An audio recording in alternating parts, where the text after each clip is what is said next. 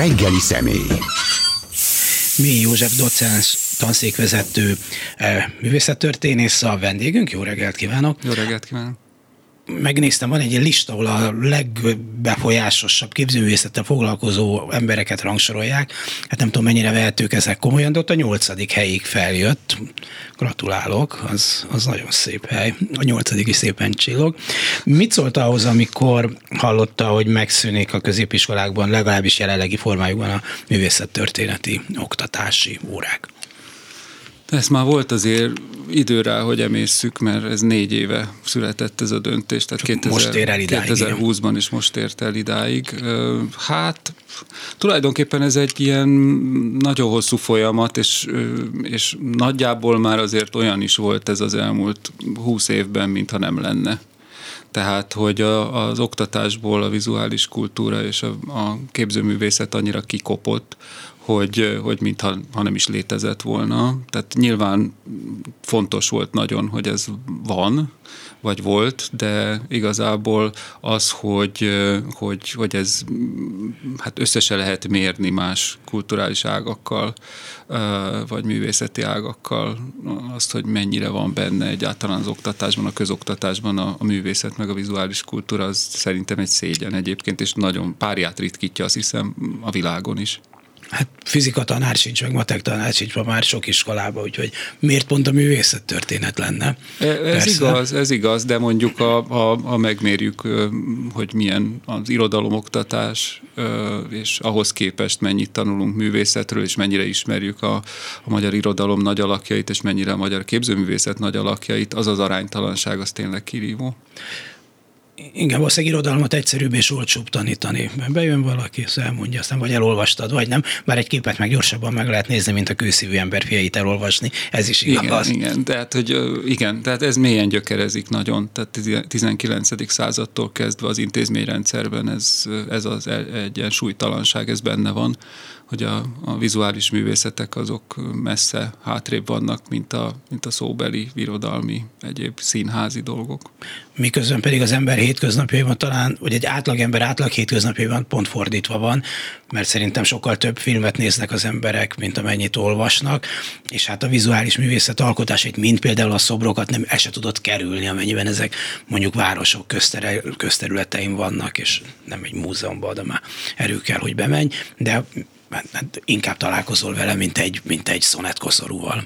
Igen, és ezért nagyon bántó, vagy nagyon rossz ez, hogy nincsenek rá szavaink, nincsenek rá fogalmaink, nem tudjuk milyen keretbe illeszteni, mert oké, megtanuljuk, hogy nem tudom én, a betűrím micsoda, el is felejtjük, igen. És aztán utána azért mégiscsak valamilyen keretet ad az, hogy hozzá tudunk nyúlni egy vershez, vagy egy regényhez, és tudunk róla kulturáltan beszélgetni. Festmények szobrokról inkább az van, hogy hát ez nekem magas, meg túl modern, meg nem tudom, mindenféleket mondanak. Ilyet én is tudnék csinálni. Így van, és akkor jön ez a végén. Igen, vagy a gyerekem.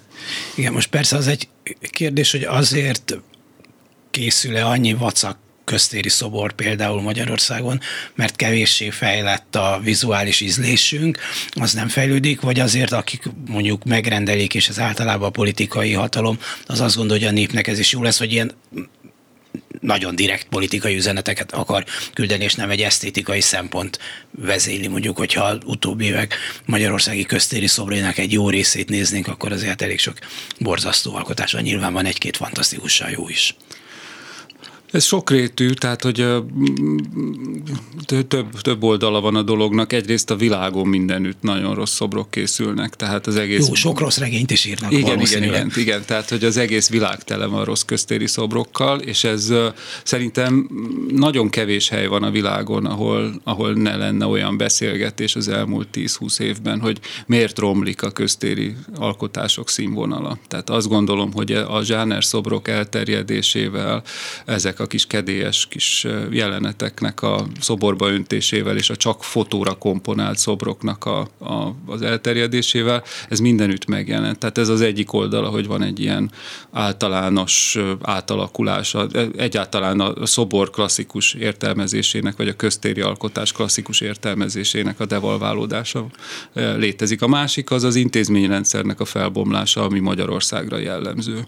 Tehát, hogy nincs ennek egy intézményi háttere Magyarországon, Magyarországon, és ez a 90-es évek óta folyamatosan bomlott, 2010 óta még sokkal erőteljesebben szétzilálódott, és az az érdekes benne, hogy tulajdonképpen az Orbán kormányokat nem érdekli különösképpen ez a terület. Tehát ha érdekelné őket, akkor intézményesítenék. Vagy Mészáros Lőrinc csinálná a legtöbb köztéri szobrot, amit egyébként biztos, hogy jókat csinálna. Visszatérve, amit mondod, hogy változnak meg a szobrok, hogy ezek a úgynevezett zsánersobrok, tehát Kolombó a kiskutyával típusú, vagy Sissi a napernyővel szobrok jelennek meg, hogy most az esztétikai minőségen túl azért én látok abban valami haladást, hogy már nem tömeggyilkos tábornokoknak, meg királyoknak csinálnak feltétlenül lovas szobrot 100 méter magas piedesztálon, hanem hétköznapi, már mondjuk ez pont Erzsébet királynéra talán nem élik, de mégis csak hétköznapi figurákra én ebben azért haladás látok. Azért nagy a különbség a populista szobor meg a demokratikus szobor között, hogyha lehet ilyen fogalmakat használni. Tehát azt gondolom, hogyha van egy igény mondjuk egy társadalomban, vagy egy társadalmi rétegben, hogy valaminek emléket állítson például, és annak születik egy ilyen jellegű szobra, azzal semmi probléma nincs. Azt gondolom egyébként még, hogy a Bud Spencer szobor bármilyen rettenetes is, a Corvin sétál, rendben van, hogy születik egy ilyen. Ezt most nagyon félve mondom, de tulajdonképpen rendben van. A Kalambó ugye az egy, mondjuk ha ezt a példát hozta fel, az egy rossz vicc valójában. Tehát, hogy ugye nyilván... Jön a Falk Miksa utca sarkán Peter Falk, ez önmagában már egy rossz vicc. Rossz vicc, és ráadásul ugye valaki egyszer meg is kutatta, hogy semmilyen összefüggés nincs Peter Falk és Falk Miksa között, tehát, hogy ez egy ilyen városi legenda, aminek szobor állítódik. De inkább én egyébként azt gondolom, hogy ez a 70-es évek magyar tévénézőinek a szobra. Ha. Tehát, hogy ez még a Kádár kornak a szobra, és annak az a legenda, hogy amerikai krimit nézhetünk, és ennek a lenyomata még ez a szobor, azt gondolom valójában, úgyhogy még azt is elviselem. A Sissit már nagyon kevéssé viselem el, mert Sissinek például Magyarországon olyan óriási igény rá, hogy Sissi szobrot állítsunk, azért az nem nagyon mutatható ki, azt gondolom. Tehát még azt mondom, hogy a Kalambó azt mondják az emberek, hogy oké, érdekes, valami van benne, de Sissi szerintem, hogyha nem tudom én, 1000 embert leültetnénk, hogy kinek állítsunk szobrot, akkor biztos, hogy Sissi nem kerülne elő. Sissinek kultusza Ausztriában és Németországban van a 60 fölöttiek körében. Tehát, hogy igazából akik látták a Romy Schneider Sissiként. Jó, de hogyha az egy jó szobor lenne, akkor legyen egy Sissi szobor. Na, persze. Mert szép, és akkor a japán turista, aki lefényképezkedik előtte, most mit tudja ő, hogy ez Sissi vagy nem Sissi, egy szép szobor, de hát most nem tudja, hogy Sissi vagy nem Sissi, de egy rossz szobor. Hát az a nagy kérdés egyébként itt ezeknél a szobroknál és az emlékműveknél speciálisan is, hogy gondolunk-e bármit a múltról, vagy Sissiről, vagy bármiről. Tehát, hogy van-e valami olyasmi, amit most akarunk elmondani róla, vagy a múltunkról, és olyan formában, ahogy most gondolkodunk. Tehát, hogy ez például egy nagyon érdekes kérdés, mert azt gondolom, hogy itt van a probléma, hogy hát nem nagyon nincs meg a formanyelvünk hozzá manapság, vagy nagyon kevéssé jut el a köztéri szobrászatba, vagy a köztéri alkotásokba ez a formanyelv, amit egyébként kortárs szobrászok, meg kortárs művészek alkalmaznak. A másik meg, hogy a politika, a jelenlegi hatalom nagyjából semmit nem akar gondolni a múltról, és semmit nem akar mai módon gondolni arról. Hát ha gondolni akar, és a szoborba akarja kifejezni, akkor ez még rosszabb, mert ott van ez a szabadságtéri méltán sok vitát kiváltott szobor, vagy korábban a Turul szobor. Akkor gondoltak valamiről valamit, csak hát eléggé szembe megy azzal, amit egy demokratikus világban gondolnánk, hogy gondolni kell. De hát ezek nem mai gondolatok, tehát a Turul szobor az egy 19. század végi Turul. Tehát, hogy igazából semmilyen olyan dolog nincs benne, amitől ez a mai világban, az internetes, globalizálódott világban érdekes lenne. Tehát ez egy régi, beragadt régi képünk a Turulról. Ugyanúgy a szabadságtéri szobor, hát az egy nagyon-nagyon klasszikus figura, amelyik ott áll. Hát igaz, a sas az rettenetes, tehát az tényleg, de az semmilyen korban nem állta volna meg a helyét, tehát azt nem tudom, azt mindig kiröhögték volna. Igen, kicsit olyan kis szárnyaszeget. Hát ilyen bokázós sas. De ami vele szembe többé-kevésbé spontánul kialakult, az az ellenemlékmű, az szerintem például csodálatos. Én azt, hogyha arra járok, mindig meg szoktam nézni, mert ugye változik, és nem mindig ugyanaz, ahol egy ilyen installáció lett valami.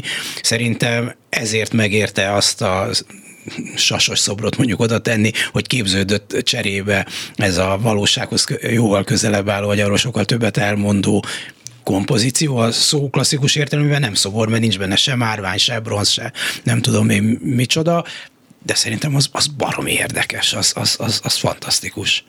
Igen, az eleven emlékmű az elmúlt 10 évnek, mert 14-ben keletkezett, az egyik legfontosabb köztéri gesztusa.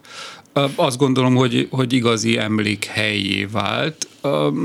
A problémám vele az, hogy az nem is az alkotók, meg nem is azok, akik létrehozzák, meg még mindig ápolják, ez a legtiszteletre méltóbb dolog, hanem az, hogy ennek körül nem alakul ki igazából kultusz. Ez fáj egy kicsit nekem. Tehát ugye általában... Hogy nem visznek oda virágot az áldozatok emlékén? Igen. Én azt gondoltam például, hogy a Nagy Imre szobor, amit átvittek a Jászai Mari térre, az is mondjuk, hogyha politikai pártok vagy különböző civil szervezetek azt például kultuszhelyé tudják tenni. Ugye általában a régi módja az emlékmű létezésének az az évenként visszatérő rituálé, amikor megkoszorúzzák, amikor beszédet mondanak, tehát hogy ez klasszikus módon így él ettől eleven egy emlékmű. Ez a klasszikus mód. De hogy valójában az se vált kultusz helyé. Tehát, hogy nem egyik sem. Tehát, hogy nincsen neki bázisa. Amikor az eleven emlékmű alkotói és létrehozói egy másfél éven keresztül minden nap rendeztek ott beszélgetést és vitát. És rendeztek volna tovább is, ha nem jön a Covid szerintem. Igen, de közben azért érezhető volt, hogy kicsit csalódott mindenki, mert ez nem terjedt tovább. Tehát nem intézményesült, nem lett több helyen eleven emlékmű, nem alakult ki egy nagyobb, szélesebb körű vita, amit ez gerjesztett volna, nem jött több ember, nem lett belőle nagyobb mozgás, ami persze borítékolható volt, de mégiscsak hát olyan furcsa érzéseim vannak ezzel kapcsolatban, de hát ez egy általános ilyen társadalmi csalódottság. Mennyien mennek el a pedagógusok szabadsága melletti tüntetésre, inkluzíve a tanárok is. Mélyi József docens tanszékvezető a vendégünk, művészettörténész. Szóval, hogy egy köztéri szobor, főleg aminek valami történelmi vonatkozása van mellett, hogy kolombók meg mit nem, még kevésbé számítanak, az mindig egy politikai akaratnak, vagy általában egy politikai akaratnak a következmény, és egy ilyen szimbolikus térfoglalás is szokták mondani, hát ugye a rendszerváltás után fogták, elvitték azokat a szobrokat, legalább nem beöntötték, amelyek az előző rendszerhez kötődtek, mutatva azt, hogy na, annak a világnak vége van.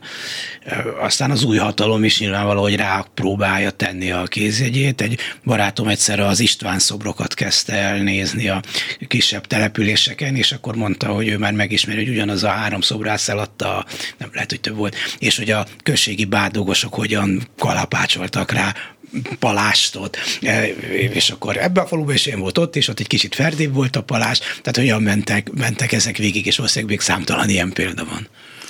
Igen, de hát ez egy nagyon régi mintázat, most ugye az Istvánról jutott eszembe, hogy például a 20-as, 30-as években a Szovjetunióban hát nagyon kevés köztéri emlékművet állítottak, kivéve a Lenin szobrokat, de a Lenin szobrok azok sorozatgyártottak voltak. Tehát ott ilyen tényleg volt egy leningrádi üzem, amelyikben folyamatosan öntötték az egyforma Lenin szobrokat, tehát hogy volt egy pár mintázat, dolgozott, és azokat öntögette. Ez nagyon praktikus megoldás, főleg egy ilyen nagy országban, aki Vladivosztokban megnézte, az nem látta Leningrádit. Egyébként nagyon sokáig, talán a Szovjetunió felvonulásáig, az ilyen képzőművészeti egyetemeken, a szobrászakon, hát nem tudom, csak a népnyelv hívta így, vagy tényleg Lenin szobrászak volt. Tehát volt nekem olyan szobrász, aki azt mondta, hogy ő Lenin szobrászakon, egy tök jó szobrász, Lenin szobrászakon végzett eredetileg. Hát igen, ez egy típust jelöl, azt hiszem.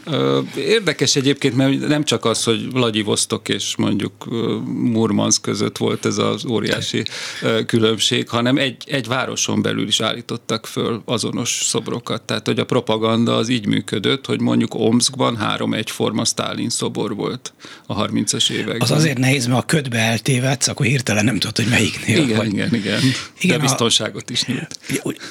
Most igen. A 60-as, 70-es évek magyar köztéri szobrait ugye elkezdtem nézegetni, és akkor oda jutottam, ezt tudom, hogy aki ért hozzának nem nagy felismerés, hogy azok, akik azért jó köztéri szobrokat csináltak, azért ritkán úszták meg egy-egy Lenin szobor, vagy valami munkásmozgalmi emlékmű, vagy mit tudom én micsoda nélkül, amihez aztán vagy volt kedvük megcsinálni, vagy nem, ezt már így utólag a szobron nem látszik, de hogy azért volt ára annak, hogy valaki egy jó szobrot csinálhasson, jóba kellett lenni a hatalommal, hogy kifizesse a nyilván komoly költségét aztán annak a szobornak, ami tényleg művészi elhivatottságból született. És biztos nem csak ilyen volt, persze.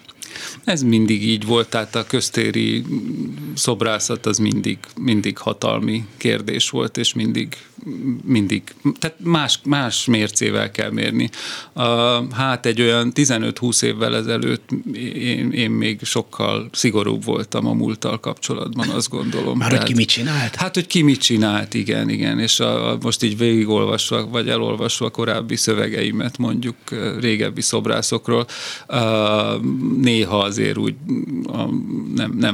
nem biztos, hogy leírnám még egyszer ezeket a dolgokat, mert egyszerűen ez egy ilyen műfaj, közel kell lenni, ugyanúgy, ahogy az építészetnek is megvan a kompromisszumkészsége mindig, meg mindig ott van, hogy idomulni kell a megrendelőhöz. És most látjuk, hogy a filmművészet is ilyen tud lenni. A filmművészet is tud ilyen lenni. Szóval nem egy nagyon-nagyon ritka a jó köztéri szobor, és nagyon-nagyon ritka a világban is a jó emlékmű, tehát 1000-ből, ha egy van. Majd erről beszélünk. És néztem Veszprémben egy táncoló lány szobrot, és közelebb mentem hozzá, megnézetelvet Mikus Sándor, akiről ugye én nagyjából csak a Sztálin szobrát ismertem, és akkor valaki alatt beszéltem, aki műveltebb ember volt, látott már több szobrot életében, és mondta, hogy hát igen, aztán ez mennyire rányomta a bélyegét Mikus későbbi pályájára és alkotásaira is, hogy másnak is a Sztálin szobor jutott szükségképpen eszébe róla, aki azért nem volt jártas annyira a művészettörténet világában. Igen, a Mikus... Igen. De most ezt most mind példát mondom. Csak mondta, hogy jó, szóval, hogy nem is tudom, hogy szobor vagy alkotás az ritka, hogy valószínűleg merészség kell hozzá. Mondjuk ott van az a berlini holokauszt, nem is tudom minek nevezni, emlékmű, ott a Brandenburgi kapitán, ugye ilyen egyforma, de különféle méretű kövek vannak egy baromi nagy területen lerakva, ami elsőre nem lehet talán feltétlenül, de a közelebb mész hozzá, elképesztő hatása van. Na de azért gondolom nagy merészség egy ilyen alkotást azt mondani, hogy jó, akkor ezt tessék megépíteni, mert a közönség egy jó részének valószínűleg konzervatívabb, főleg eleinte a felfogás, aztán lehet, hogy edukálódik. Hát ugye az egy nagyon furcsa példa, meg Magyarországon ilyen szinte nincs is. 56-os emlékmű talán a Hősök terén az oszlopok. Nem, mert abból a szempontból az nem ez a példa, hogy 20 éven keresztül vitatkoztak róla. És ugye sokan azt mondták Berlinben, hogy hát az valójában az emlékmű az maga a vita. Aha. Ki is adtak egy ilyen nagyon vastag könyvet magukról, a vitákról. Konrád György nagyon erőteljesen részt vett ebbe, és az egyik legszebb mondatot ő mondta egyébként erről az emlékműről, mármint a megépültről. Ő nem volt mellette egyébként annó, de ő mondta azt, hogy az a legjobb benne, hogy egy ember fér el a sztélék között, és hogy ez alkalmat ad arra, hogy az ember elgondolkodjon, és magába forduljon egy kicsit, tehát ez egy nagyon szép eleme ennek az emlékműnek. Szóval a vita maga, ami Magyarországon hiányzik ezekből az emlékművekből, tehát ugye a szabadságtéri az lepotyant közénk, Azt se tudtuk, hogy 3 hónappal az elkészítése előtt azt se tudtuk, hogy lesz ilyen. Tehát, hogy ez nem nincs mögötte semmilyen kivitatkozó. De vita utána volt? Igaz, hogy már, hogy mondta, lepottyant a szobor, de vita az aztán, na arról azért rendesen volt. Hát magunkba vitatkoztunk igazából olyan nagyon, a Párkányi Ráb mondott róla 2 szót, és lehordta azokat, akik kritizálják. Ő az alkotó. Ő az alkotó, de mondjuk a kormányzat nem állt ki mögött mellette. Tehát azért ez egy nagyon érdekes kérdés, hogy ezt szerintem Orbánék is egy elhibázott szobornak tartják, és egy elhibázott lépésnek, mert ez lépésnek nem biztos, de szoborként elhibázottnak tartják, tehát nem is folytatták ebbe az irányba az emlékműállítást, nincsenek ilyen jellegű emlékműállítások az elmúlt 10 évben.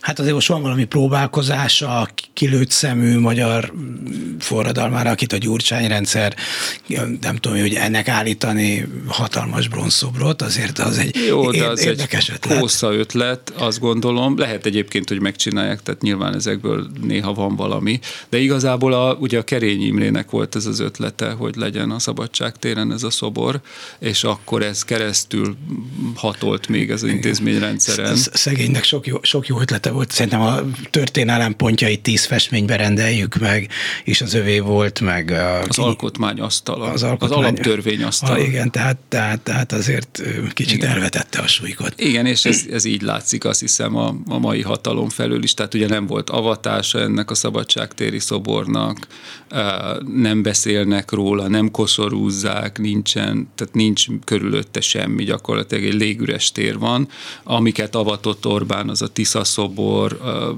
a Betlen szobor, tehát hogy ami fontos, az inkább ebbe az irányba megy. Hát azok még direkte politikai szobrok, mert hogy a Tisza szobornál sem az számít, hogy milyen az esztétikai minősége, hanem hogy kinek avat szobrot a 21. Igen. században. Igen, de hát ezek ugye a Betlen szobor még egy ilyen, az a Stremény Géza alkotása fönn a várban, ott a Karmelita kolostornál, ami előre jelezte egyébként, hogyha így utólag megnézi az ember, hogy ott oda fog beköltözni Orbán Viktor. Hát tehát legalább nem telekipás szobra, meg majdnem szintén valahova, nem tudom, oda került. Igen. Akkor már inkább valóban Betlen, ha lehet. Úgyhogy azon keresztül lehet nézni Orbán Viktornak az épületére, ugye ott van a keret hozzá. A Tisza ugye az egy régi rossz szobor, Zala Györgynek az egyik utolsó rettenetes alkotása, és amiről a Nagy Endre, a kabaré nagy alakja, azt mondta, hogy hát ez, amikor felavatták 30-as években, hogy ez túlságosan germán. Úgyhogy, és nagyon találó volt, amit mondott róla.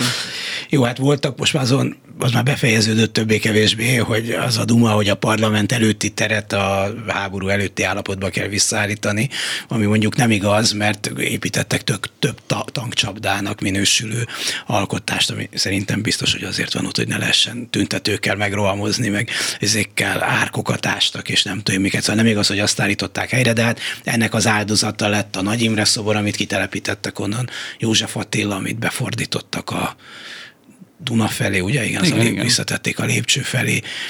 Rákóczit is elmozgatták, szóval Rákóczi maradt. Ő maradt, és a Kossuth Lajos szobrot cserélték ki. Igen. Hát ott nagyon, nagyon érdekes átalakítások zajlottak le. Az a legérdekesebb, hogy mi került ki a térről. Károlyi Mihály, aztán egy nagyon rossz szobor, a Kovács Bélának, a kisgazdapolitikusnak a szobra, az is arrébb került. Igen, de az is, ugye, és hogyha tervszerű, meg az 56-os... Igen, az örökláng. Igen, az örökláng, plusz a Makovec féle illegálisan fölállított kis emlékmű. Szóval ezek mind kikerültek a térről, letisztult ebből a szempontból a tér, mármint hatalmi politikai szempontból letisztult a tér, de hogy nagyon következetesen a Magyar Köztársaságnak a nyomai tűntek el. Tehát a Magyar Köztársaságoknak a nyomai. és nincs 89-nek emlékműve, nincsen így, aztán 56 lekerült a föld alá, kivéve azok a golyónyomok, amik nem tudom, hogy most ott maradnak-e a Földművelési Minisztérium oldalán. Szóval a Kovács Béla ugye a 45-48 közötti időszak, tehát hogy valamilyen módon épp ezek a köztársasági időszakok azok, amik kikerültek a térről. Hát nem véletlenül Varga Imrének volt az a Károlyi szobra, amivel most összefutottam Siófokon. Ugye ott volt a parlament mellett, és az a fölötte az a parlament, hát ilyen gótívet idézte, amíg ott állt a parlament mellett, és szerintem egy annyira más jelentést kapott, hogy ott áll ebben a téli elhagyott Siófokban, egyébként egy szép kis parkocskában, de hát egy egészen más arányú szoborot a fák között, az tényleg az elbukott Magyar Köztársaság emléke lett így. Azaz, hogy tök megváltozott, csak a hely, attól, hogy arrébb vitték, mondjuk egy 150 kilométer, vagy 120 kilométerrel megváltozott az egész értelme a szobornak. Szerintem így esztétikailag, vagy szoborilag jót tett neki. Nem tudom, hogy jót tette neki. A Nagy Imrénél volt ez a legdurvább. Tehát ugye Nagy Imre a parlamentre nézett. Igen. Ott a vértanúk teréről. És most pedig egyszer, most tavaly előtt írtam egy cikket a Dunaparti szobrokról, és egy fotóssal mentünk ki, és bemértük, hogy hova néz Nagy Imre most a Jászai Mari téren. Szóval és a parkoló autókra nézel is készült a fotó. Aha. Hát igen, és mondjuk így az is érdekes, bár ezt már csak az idősebbek tudják felidézni, hogy ott volt egy Marx Engels, egy ilyen viszonylag modernebb Marx Engels szobor, ami nem tudom, az is a szoborparkba költözött ki, igen. Hogy arra cserélték le. Nagyjából, igen. Hát nem pont, de majdnem ott nem. Igen, hát ő, a Segesdi György, aki azt készítette, ő is egy kiváló szobrász volt, tehát hogy érdekes egyébként, igen, van egy ilyen modernista vonulata, hogy lehet modern módon is hozzányúlni Leninhez, Marxhoz, Engelshez, ugye ebbe volt benne a Varga Imrének a Mohácsi szobra, a lépcsőn ilyen emberközeli Lenin volt, az egy elég furcsa alkotás volt, és többen is próbálkoztak ezzel, hogy lehet-e a 70-es években, lehet-e... Pátzay Pál Lenin szobra a felvonulási téren egy kicsit ilyen volt. Az ugye, az egy politikai gesztus volt, az egy nagyon érdekes szobor volt, mert ugye mögötte volt egy vörös márvány oszlop, vagy pillér, ami előtt állt Lenin, és ugye a politikai gesztus az volt benne, hogy ez a pillér volt olyan magas, mint a Sztálin szobor.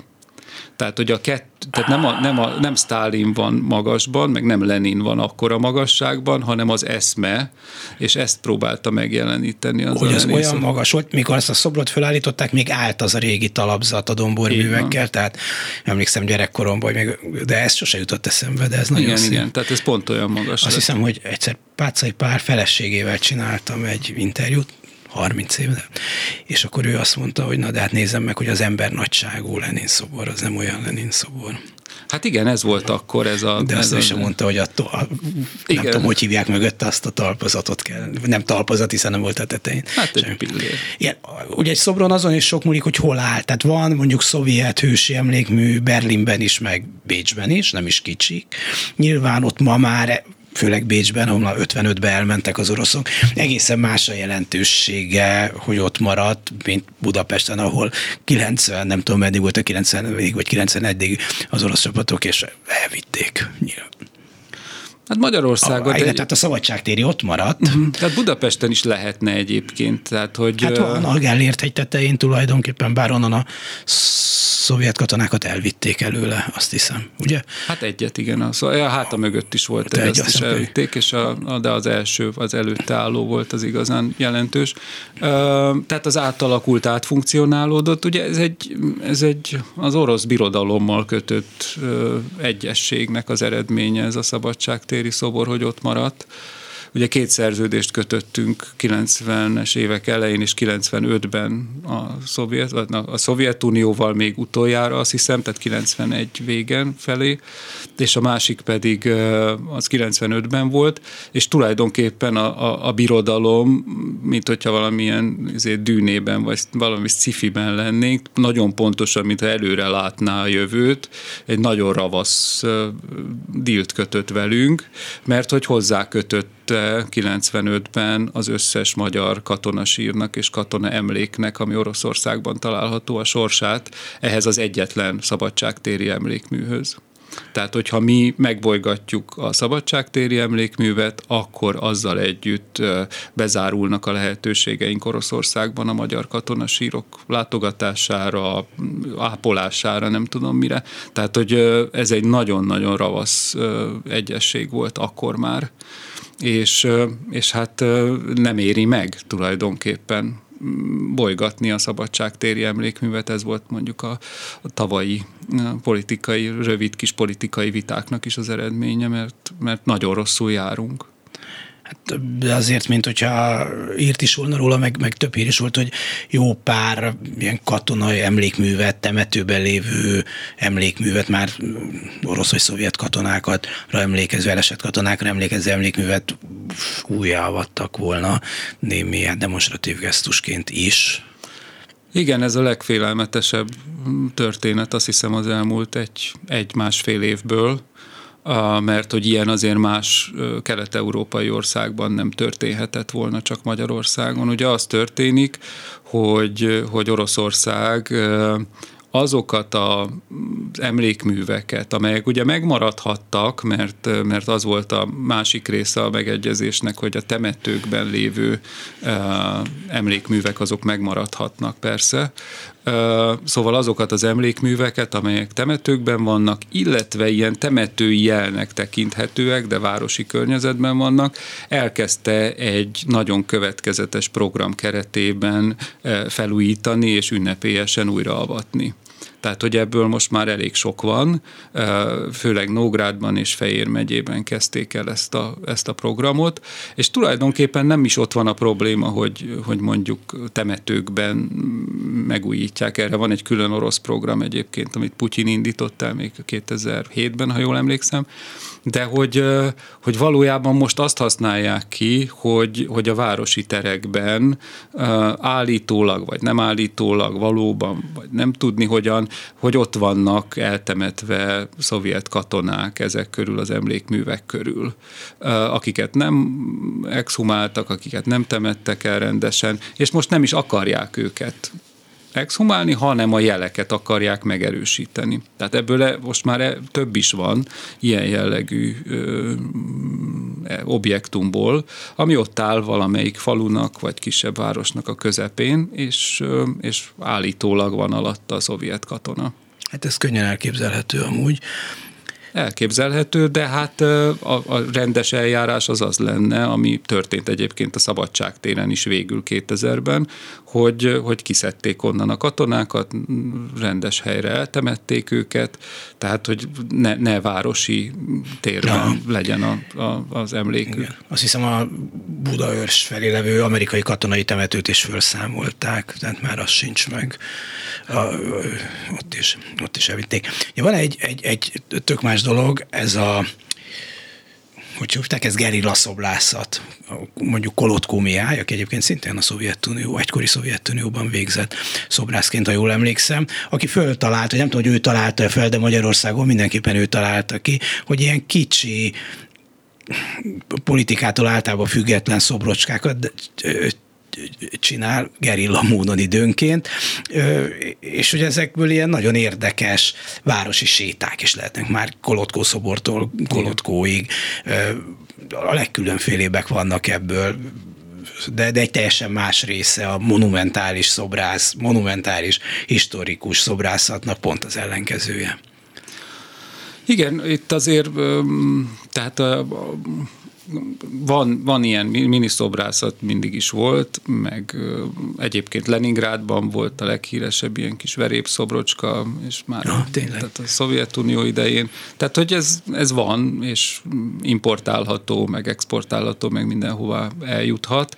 Tehát ez nem egy új találmány. Budapesten ez egy érdekes színfolt volt az elején. Rögtön, amikor megjelentek az első ilyen szobrok, akkor írtam már valami kis rövid szöveget arról, hogy de mi a fene lesz akkor, hogyha ezek elszaporodnak. Tehát oké, rendben van, egy vagy kettő, az még vicces.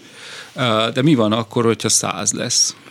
Most már, hát lehet, hogy 100 még 100 nincs, de sok van. Tehát, de miért baj az? Hát nagyváros, máshol elfért 3 Lenin, itt sok. Na jó, és igen, ez az egyik fele, tehát hogy nem olyan jó már a vicc. Okay. A másik pedig, hogy ami nagy probléma egyébként, hogy hát azért egy társadalom az intézményeink keresztül valahogy megpróbálja összehangolni, hogy egy városban, hogyha együtt élünk sokféle ember, akkor mi az, ami lehetséges, mi az, ami nem. Tehát egy intézményrendszer erre jó, hogy akkor kinek állítunk szobrot, miért állítunk. Tehát, hogyha normálisan, demokratikusan működik egy közösség, akkor valahogy így kerül ki a köztérbe bármi, vagy így alakulnak ki a közterek. Most nyilván az elmúlt 10-valahány évben ez eléggé nagyon másképp történik, hogy hogyan kezeljük a köztereket. Viszont a miniszobrokkal, meg a gerillaszobrokkal is van egy elég komoly probléma, hogy addig, amíg ilyen szellemi közkincseinket rakosgatja ki, és közös vicceinket mondjuk, addig semmi baj nincs, de mi történik akkor, ha nem? Akkor mit csinálunk vele? Tehát akkor nincs semmi garancia arra, nincs semmi intézményes kerete annak, hogy mi van akkor, hogyha olyan helyre teszel valamit, ami mondjuk nem biztos, hogy egy mindenkinek megfelelő, vagy mindenki, vagy sokan vannak, akik ezt értékelik. Tehát nem tudom. Hát van egyrészt egyéni felelősség, másrészt azt látom, hogyha egy intézményrendszeren keresztül kerül ki egy alkotás, az sem biztosíték semmire. Sem esztétikailag, sem politikai minőségben, lehet, hogy bár ezeknek a kis szobroknál ilyen nincs, hogy építészhatóságilag sem, jó, ne is dűljön a fejedre az a szobor, ne üssön nagyon, de egy ilyen kis szobor legfeljebb ráesik a lábadra, az action. Jó, tehát, hogy én ezt a részét nem látom annyira veszélynek, az, hogy egy vicc századszorra is elmondva már nem annyira vicces, az mondjuk, oké, ezen érdemes gondolkozni. Hát ez most csak erről jutott eszembe, amit tavaly rakott ki, ez a Gellért hegybe fúródó bomba, amin egy kis játék, valami plusz állatka lifeg. Tehát, hogy ez vajon mit jelent ott? Ez egy nagyon érdekes kérdés. Tehát, hogy ezt mondjuk, ez már úgy a határokat feszegeti, hogy miért is fúródik egy bomba, és miért van rajta egy játékocska. Mert hogy arra utal, hogy az volt a 44-es propaganda, hogy a Budapestet bombázó szövetségesek ledobnak olyan babákat, meg mackókat, mert a gyerek fölvesz és fölrobban a kezébe. Lehet így is értelmezni, lehet az ukrán háború felől értelmezni, tehát nagyon sok felől. Na, akkor lehet róla vitatkozni. Lehet értelmezni. A kérdés az, hogy akarunk-e ilyet. Tehát, hogy ez egy mármint közösségként, vagy valami társadalmi egységként, de ezért mondtam, hogy az intézményrendszer nem létezik, tehát, hogy nincs mögötte ilyen. Ez egyébként nagyon hasonlít a graffitivel kapcsolatos vitákra. Tehát, hogy mit csináljunk a graffitivel, mi van akkor, hogyha a graffiti olyan helyre kerül, amit mi nem szeretnénk. Igen, szerintem az a különbség, hogy a graffitik többsége nem művészi alkotás, hanem puszta rongálás, ezek pedig azért mégiscsak egy szakember által, vagy egy művész által létrehozott, lehet, hogy sok szempontból vitatható, de mégiscsak művészi alkotás. Jaj, nem. Tehát a Kolodko szobrokat, a művészet a legtávolabbi dolog, ami itt bejön, szerintem. Tehát ez a Herz szobra például a Dohány zsinagógával szemben, az például jó, de akkor, kedves. Akkor... Hát nem, lehet, hogy vannak nála sokkal nagyobb művészek is. Jó, de akkor a Ludas Matyi valamennyi karikatúrája is művészet. Hát szerintem nem is valamennyi, de több. Jó, oké. Brenner Györgyöt, vagy Kaján Tibort én bármikor hajlandó, vagy Sajdik Ferenc bármikor, vagy Pápai Gábor barátom rajzai művészet. Tehát abban is van művészet. Jó, hát ez most a művészet fogalmáról nem fogunk, azt hiszem, a következő percekből. Hát nem biztos, nem, ebbe is nagyon alul maradnék, hiszen Mélyi József művészet történettel tanszékvezetővel beszélgetünk, hogy ugye már Horácius megmondta, hogy népemben állítok ércnél maradandabb emlékművet magamnak, már azt akarom, hogy a népem emlékezzen rám, de mégis van a politikában egy olyan gondolat, hogy ha egy jó nagy szobrot állítunk, akkor az idők végeztéig ott marad, és a mi dicsőségünket hirdeti, de hát most beszéltünk róla, hogy nem, mert kiviszik a szoborparkba, vagy ledöntik, vagy egészen más jelentést kap, átértelmeződik, átfestik, átalakítják, arra is van példa mondjuk most ebbe az amerikai fekete mozgalmakba ugye hány szobrot ledöntöttek, vagy ugye tudjuk, hogy Faludi György részt vett Prohászka Otto Kárvai Mihály palotája előtt lehő szobra ledöntésébe, hogy csak egy ilyen irodalmi példát mondjak. Tehát, hogy ezeknek is nagy hagyománya van, úgyhogy ércnél maradandóbbat kell tényleg állítania valaki a jövő nemzedékekben meg akar maradni. Volt erre egy nagyon érdekes másik megoldás, ami a második világháború idején főleg az Egyesült Államokban került elő, és ott keletkezett tulajdonképpen az eleven emlékmű fogalma is már a háború előtt egyébként. Ugye ez a living memorial fogalom, ami egy nagyon komoly vitákhoz vezetett akkor Amerikában, főleg építészek között, hogy hogyan állítsanak emléket a második világháborúnak, vagy az áldozatoknak. És akkor jött ez a gondolat, hogy ne klasszikus emlékművet, ne ércnél maradandóbb szobrot állítsunk a katonáról, a tábornokról, nem tudom kiről, ahogy tettük ezt az első világháború után, hanem legyen egy olyan országút, egy olyan stadion, egy olyan épület, bármi, amit a jövőnek építünk, és csak rárakjuk, hogy ez az emlékműve, ez az áldozatoknak. Mert hogy az áldozatok a jövőért haltak meg, hogy mi, a túlélők, ezt a jövőt élhessük, és ne állítsunk forgalmi akadályokat mondjuk kereszteződésekbe miatt, hanem építsünk egy új épületet, amit használunk. Tehát ez lett aztán a vitának az eredmény, és rengeteg ilyen eleven emlékmű született az Egyesült Államok. Ma is tele van még az Egyesült Államok ilyen második világháborús sportcsarnokokkal például, meg highway-ekkel, meg mindenfélével, amik ilyen memorial highway mondjuk, de volt, nem tudom én, cserkésztábor is, meg mindenféle, tehát egészen furcsa kinövései voltak ennek, de ez lett akkor a vitának az eredménye, hogy nem akarnak klasszikus emlékművet. Egyébként Angliában is ugyanez lett az eredménye, meg Kanadában, meg Ausztráliában, meg Dél-Afrikában is, hogy az áldozatoknak inkább valamilyen ilyen eleven emlékművet állítsanak. Tehát ez például egy nagyon furcsa és érdekes gondolat. Hát ez a mi világunkban is volt. Most egy hülye példát mondjak, én a 90-es vagy a 80-as években a lakiteleki Bagi Ilona építőtáborban jártunk, akiről pontosan nem sose derült ki, hogy ki, de valami szerencsétlen munkásmozgalmi áldozat lehetett. Akkor ugyanúgy el volt róla nevezve az építőtábor, és akkor a jobb jövő reményében ott kapáltunk. Ez különbség azért, tehát, hogy ott ez valóban az akkoriak, tehát 45 környékén, amikor építettek egy ilyet, ezt valóban emlékműnek tekintették. Mi, amikor el volt nevezve az úttörő csapatunk, azt nem tekintettük ez emlékműnek, meg az építőtábort se. Tehát, hogy ez valóban egy ilyen átélt és átvitatkozott dolog volt. Ez is egy nagyon hosszú vita volt egyébként. Egyébként annak, hogy másféle emlékművet lehet csinálni, mint a nagy szobrot. Hát a zsidó hagyományban a sírra egy kis kavicsot szokás letenni, még csak nem is virágot, vagy nem tudom mit. Tehát az is egy ilyen nyilván valami ősi hagyományra megy vissza, de úgy tetszik, egy ilyen élő emlékmű, vagy a közönség által létrehozandó emlékmű, hogy oda teszel a sírra, vagy az emlékműre egy kavicson. Igen, hát ez a jelentésváltozás is belefoglaltatik azt, hogy ezt valamilyen módon a túlélők elevenen tartják az emlékezetet.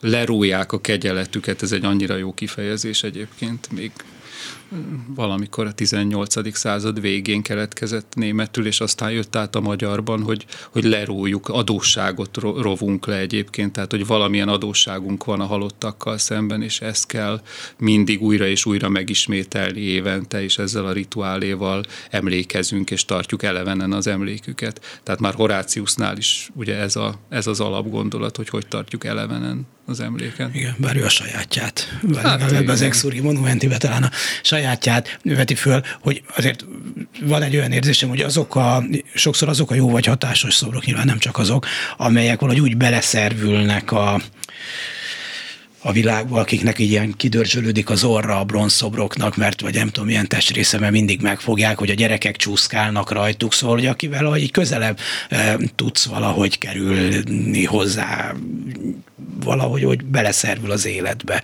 a mindennapi életbe. Igen, de nagyon vékony a határmezsgye, azt gondolom, így a zsáner szobor, meg a a megúszás között. Uh-huh. Tehát, hogy hol van az, hogy na, akkor letudok valamit egy ilyen dörzsölhető szoborral, és egy, ugye ennek azonos, tehát a két dolog nagyjából azonos, az orra dörzsölhető, meg az, hogy fotózkodhatok vele, az tulajdonképpen ugyanannak a bekevelezésnek a lényeges eleme. Tehát, hogy ez, ami elterjedt mostanában inkább, hogy úgy tervezik, meg olyan pontokra helyezik el ezeket a szobrokat, hogy jól lehessen vele fotózkodni, azt fel lehessen rakni a közösségi médiába, és aztán valamivel ellátni. Jó, ez egy érdekes technológiai változás, hogy egy ilyen relatíve ősi művészet is kénytelen a kor igényeihez, vagy úgy gondolja, hogy kénytelen igazodni ahhoz, hogy mindenki zsebébe ott van a fényképezőgép, és úgyis lefényképezi magát a, nem tudom én, október 5-a, vagy milyen utcasarkán élő dagadt rendőrrel. Igen, hát ez nekem mindig egy furcsa dolog volt, mert ott verték meg Kassákot abban a rendőri. Tényleg? Igen, ott a kapitányságon. Aki odalatt, ki gondolt azt a szobrot, nem tudott erről sokat. Igen, én is most olvastam nemrég, úgyhogy ilyen furcsa. Lehet, hogy az egy véletlen egybeesés. Tehát mindenképpen ezeknek a köztéri szoborállításoknak van ilyen a hatalom, hogy ott lepecsételi, hogy na, ezt most én megtehetem, ide tehetem, vagy én így gondolom, és amit mondod, hogy az intézményrendszer milyen, nyilván egy demokratikusabb világban pedig ez is demokratikusabb, ahogy általában a dolgok intéződnek. Igen, és hát így tud besimulni, tehát amikor nem csak a fotózkodáshoz simul be, hanem mondjuk olyan vitákat gerjeszt, és olyan vitatkozások vagy beszélgetések zajlanak egyes művekről, és úgy simul be egy társadalomba valamilyen mű, az az igazán érdekes, mint a berlini holokauszt emlékmű, amelyik már a keletkezésében elkezdett nagyon-nagyon csikorogva, de besimulni a társadalomba. És ott is lehet fényképezkedni egyébként, és fényképezkednek is a turisták.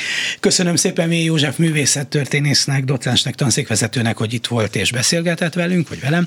Önöknek pedig köszönöm szépen az egész reggeli figyelmet. A mai műsor elkészítésében munkatársaim voltak Král Kevin, Lantai Miklós, Balogh Kármen, és ma reggel itt a stúdióban a szerkesztő Herskovics Eszter.